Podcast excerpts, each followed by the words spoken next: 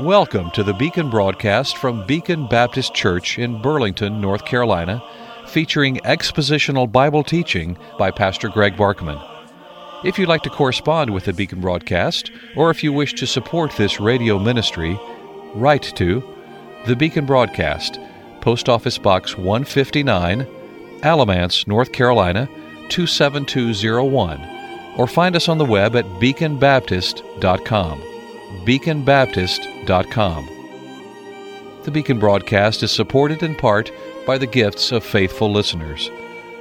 Now, with today's message from God's Word, here is Greg Barkman.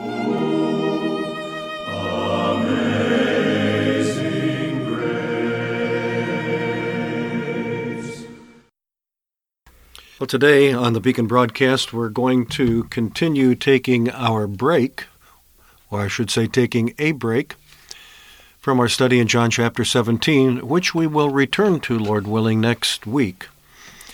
But this being a holiday season and also being on the threshold of a new year, I thought it might be helpful to look at another passage of Scripture and be reminded of how wonderfully and graciously God uses His people to serve Him, even though we don't deserve the privilege of serving Him, and yet how wonderfully God allows us that very privilege. And so I'm going to be looking today at the opening verses of the Gospel of Mark. Mark is a gospel that emphasizes the servanthood of Jesus, but it does more than that. It highlights the servanthood of the author, the human author of this gospel, namely John Mark. And when we think about his background and his record of service and his failures and his restoration, we should all be very encouraged about what God did in his life and what God has done in many, many other lives and what God can do in your life and in mine as well. So thank you for joining me on this December 31 edition of the Beacon broadcast. And thank you for your financial support, which makes it possible for us to teach God's Word week after week on this station. Listen to the opening verses of the Gospel according to Mark. In the beginning, or rather the beginning, of the Gospel of Jesus Christ, the Son of God, as it is written in the prophets, Behold, I send my messenger before your face, who will prepare your way before you. The voice of one crying in the wilderness, Prepare the way of the Lord, make his paths straight. Mark does not begin his gospel account with the birth of Christ, as do Matthew and Luke, but he begins the beginning of his gospel with the introduction of Christ's earthly service, his public ministry, which began around age 30 and was introduced by the forerunner of Christ, namely John the Baptist. Each of the Gospels begins their account of the life and ministry of Christ in a different way. Matthew has that wonderful and familiar account of the birth of Christ after a rather extensive genealogy in the beginning of chapter 1, but then it goes on to tell us about the birth of Christ from the standpoint of Joseph, the betrothed husband of Mary, who was astonished and was was was so shocked and disappointed when he found out that his bride, who he had every reason to believe was a virgin, was expecting a child. And of course, she was indeed a virgin, and she was expecting a child. And that's the only time in the history of the world that that has actually happened. So Matthew begins his account at the beginning of the life of Christ, at the conception of Christ, and starts by telling us how this conception came about and assuring us that it came about by way of a virgin birth and the Father of Jesus is God, the Holy Spirit, not any human man. Luke likewise opens his account by telling us another angle, another perspective on the birth of Jesus, the familiar Christmas story. The birth in the manger, the shepherds in the field, the angels from on high, the so many things that take place at the early stage of the life of Christ are found. And when you combine those two Gospels, Matthew and Luke, you get a really wonderful and full picture of the details of the birth of Christ. John, the fourth Gospel, begins even before the conception of Christ. He goes clear back into eternity. In the beginning was the Word. And the Word was with God, and the Word was God. The same was in the beginning with God. All things were made by Him, and without Him was not anything made that was made, and so forth. And then finally mentioning the incarnation, and the Word was made flesh and dwelt among us. And we beheld his glory, the glory as of the only begotten of the Father, full of grace and truth. A wonderful beginning in John's Gospel that precedes the beginning of Matthew and Luke. But when we come to the Gospel of Mark, the one we're looking at today, we find that he begins actually with the ministry of John the Baptist, the prophesied forerunner of Jesus Christ. But before we consider that beginning, that servanthood, the faithful service of John the Baptist, who prepared the way for the coming of Christ, let's consider even before that the wonderful servanthood and restoration of the human author of this gospel, namely Mark, John Mark. John Mark is a wonderful example of how servants of Christ who fail in their service can be restored and placed in service once again. John Mark started with a pretty impressive beginning. You go find that in the book of Luke, or rather the book of Acts, written by Luke. Uh, Luke is the first book written by Dr. Luke, the beloved physician. Acts is the second book. Luke was quite the historian. And he tells us about the beginning service of John Mark. Uh, it actually goes clear back to a an explanation of who he was when we find out that Peter in John chapter or rather Acts chapter 12 released from prison went to a prayer meeting where? In the home of Mary the mother of Mark Acts 12:12. So when he had considered this, Peter considered what had taken place in releasing him from prison. I think he was still in a little bit of a daze from what had taken place, but when he had considered this, he came to the house of Mary, the mother of John, whose surname was Mark, where many were gathered together praying. Well, that isn't a lot of detail, but it certainly tells us something about the wonderful home from which John Mark sprang. Can you imagine?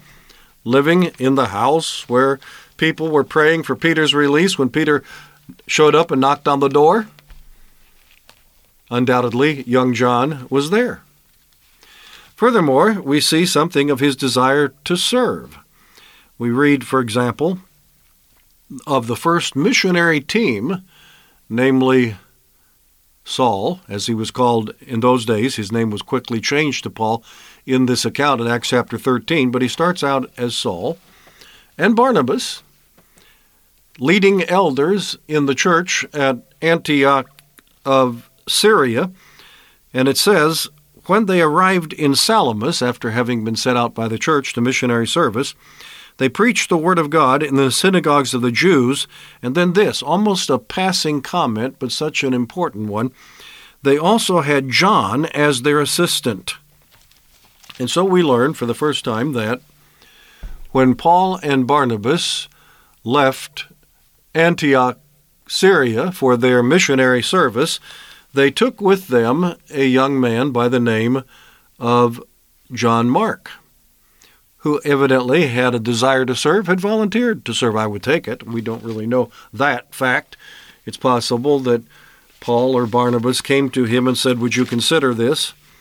And he thought about it and said yes, but it's also possible that he heard that they were planning to go and he said, Would you consider taking me? I'd like to go with you. I'd like to volunteer.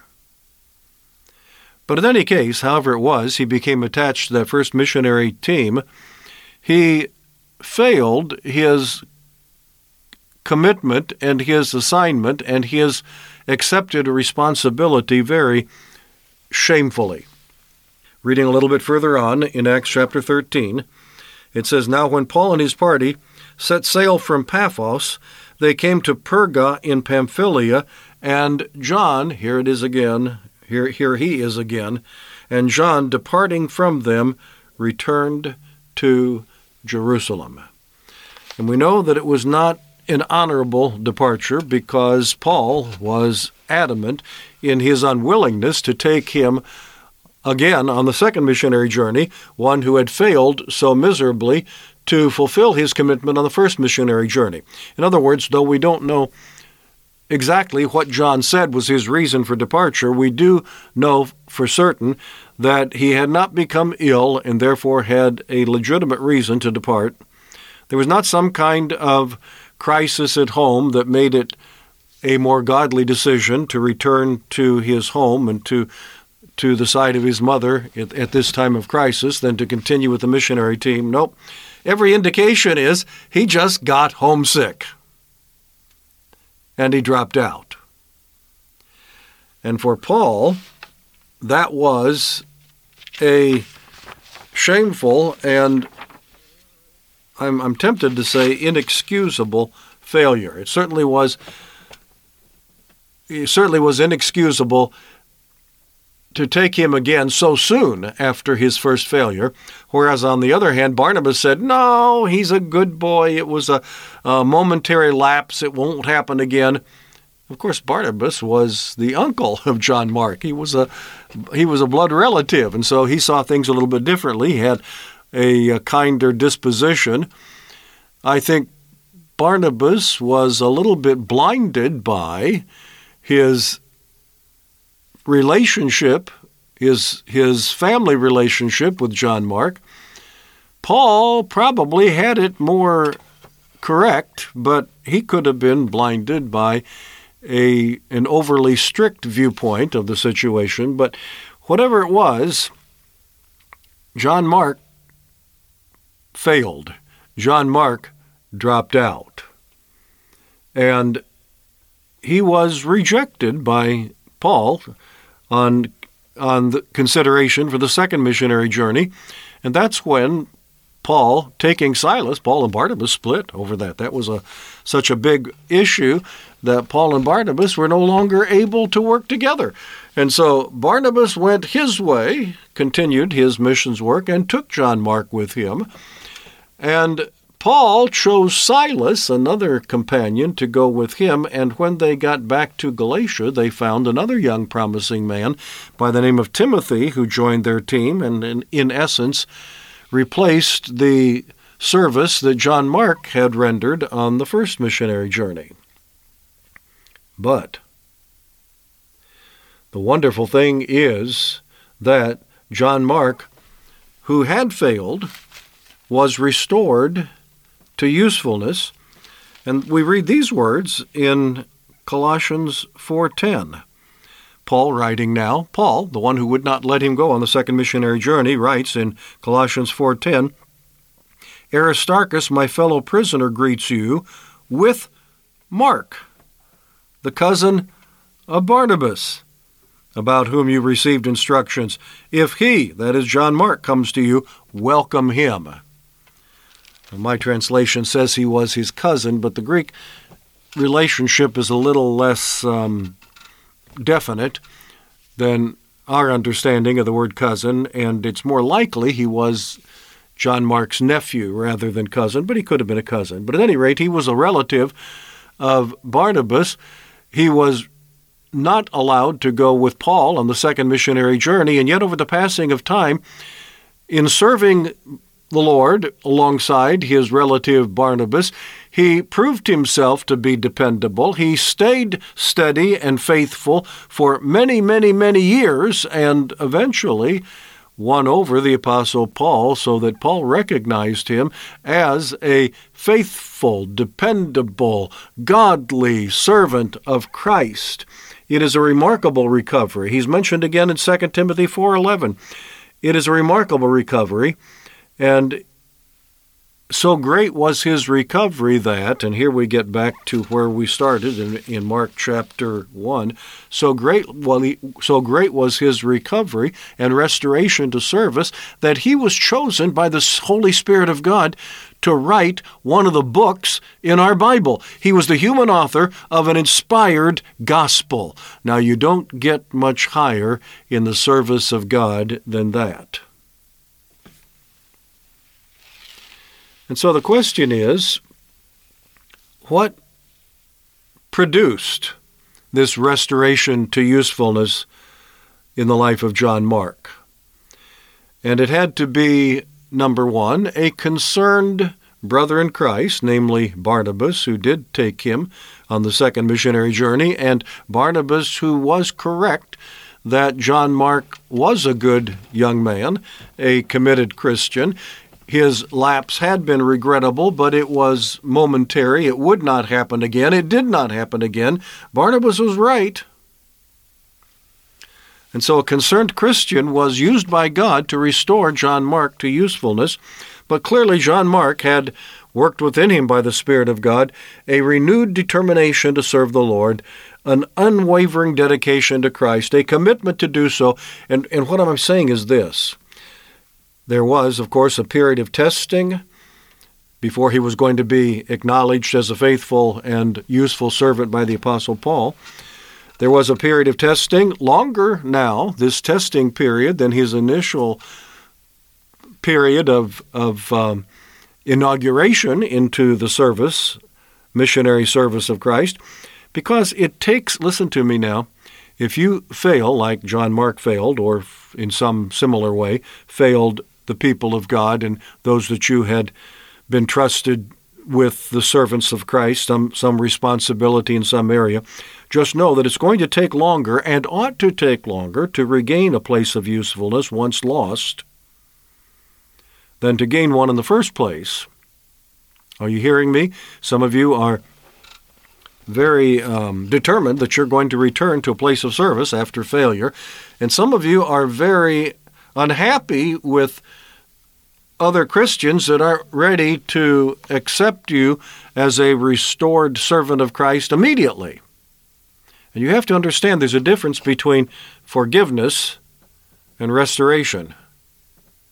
There's a difference between forgiveness and earning the label of trustworthy and learning, earning the confidence of people that you have failed. This is true in every area.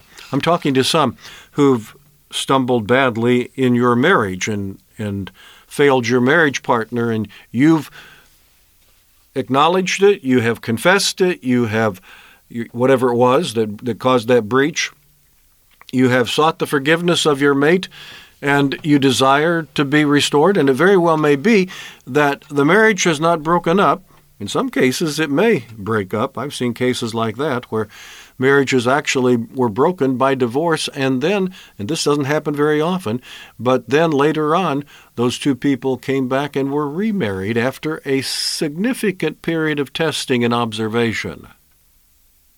And that's what I'm getting you to, trying to get you to see. If you have failed, you need to understand that the proving that you have truly been restored takes longer than it took to to uh, qualify you for your position of of service or your position of of um, marriage or whatever it is we're talking about. But your original position came more quickly, and usually does come more quickly, than your rest, restored position will be. There is a difference between forgiveness and restoration.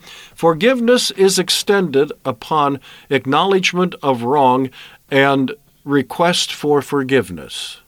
A true Christian will forgive those who acknowledge that they have sinned and will ask for forgiveness. But simply because you have been forgiven doesn't mean that you deserve to be restored immediately, or that it would even be right for the person against whom you have sinned to trust you immediately. You've got to prove yourself over time. The trust you have violated takes longer to regain. The confidence that you have lost takes longer to rebuild than the uh, original relationship required, but it is possible, and that's the point.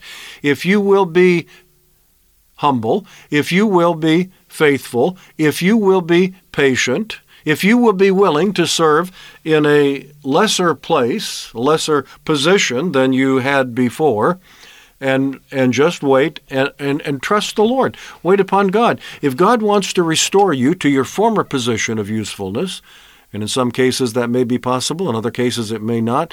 In some cases that might be appropriate and desirable, and in some cases it may not. And that's the point. You need to leave that to God. You're not the one that makes that decision.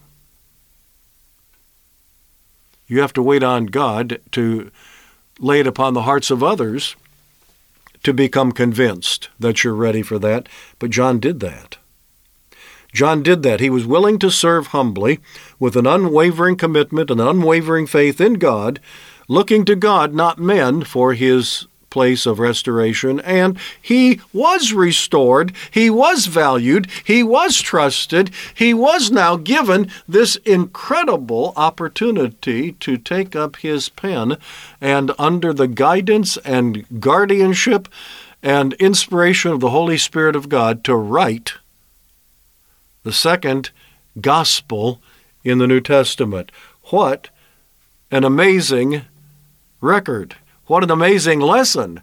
What an amazing occasion of a fallen brother being restored. And some of you are in the same position, and I'm trying to tell you, dear friend, if you are truly repentant and truly humble, and if you are truly repentant, you will be humble. You will not be demanding, You've got to restore me. You've got to forgive me. You've got to restore me. You've got to trust me. You've got to let me go back to it. I, re- I expect that that's what what God would have you do. You're not in the position to make those decisions. But if you'll be patient and quiet and humble, and you will be if you're truly repentant, you know one of the one of the most obvious marks that that the professed repentance is suspect is your unwillingness to be patient and to wait for God to restore you in His time, according to His timetable, according to his testing of you over time rather than you expecting it and demanding it immediately. It's a, it's a test of your repentance. It's a test of your sincerity. It's a test of your true servanthood if you're willing to wait on God. But here is Mark penning this, this gospel. The gospel of Mark is a gospel of service. Each gospel has its own unique perspective. Matthew is the gospel of the sovereignty of Jesus. Jesus is the king, the king of the Jews. Luke is the gospel of his humanity, a special emphasis upon his humanity, upon his incarnation. John is the gospel of his eternality. He is more than a man. He is the man, Christ Jesus. He is a human, 100% human, for he took upon him the nature of man. But he's more than that. He is eternal deity. In the beginning was the Word, and the Word was with God, and so forth. But Mark is the gospel of the suffering servant, emphasizing the service of Jesus Christ, his lowly service. Mark 10:45 quotes Jesus as saying, "For the Son of Man came not to be ministered to, but to minister, and to give his life a ransom for many." And the service of Christ is emphasized by Mark, who himself failed in his service and then was restored to service. Jesus did not fail in his service, but Mark has a special place in his heart for servanthood. A special appreciation for the fact that he was allowed to return to a position of servitude, a lowly servant. There are a lot of Christians that are too proud for that. They're too they're not willing to do that. I'd be willing to serve the Lord if I had a position of honor, a position of authority, a position that was recognized as being a, a high and important position, but you're asking me to do this or or Lord, you have opened up a door for a place of service that is so lonely. I'm not going to do that. Then you're not ready to do anything, dear friend. Mark was ready to do that. He, he was ready to just simply be an errand boy, a servant, a gopher, you might say, for others who were preaching the gospel. And look how God used him. Mark is the shortest gospel of the four. Service doesn't require as many words as other things do. Mark is the simplest gospel of the four. Servants don't require a lot of polish to carry out their work. Just get in there and do your job. And so Mark, the restored servant, introduces his gospel with John, the prophesied servant, the forerunner of Christ.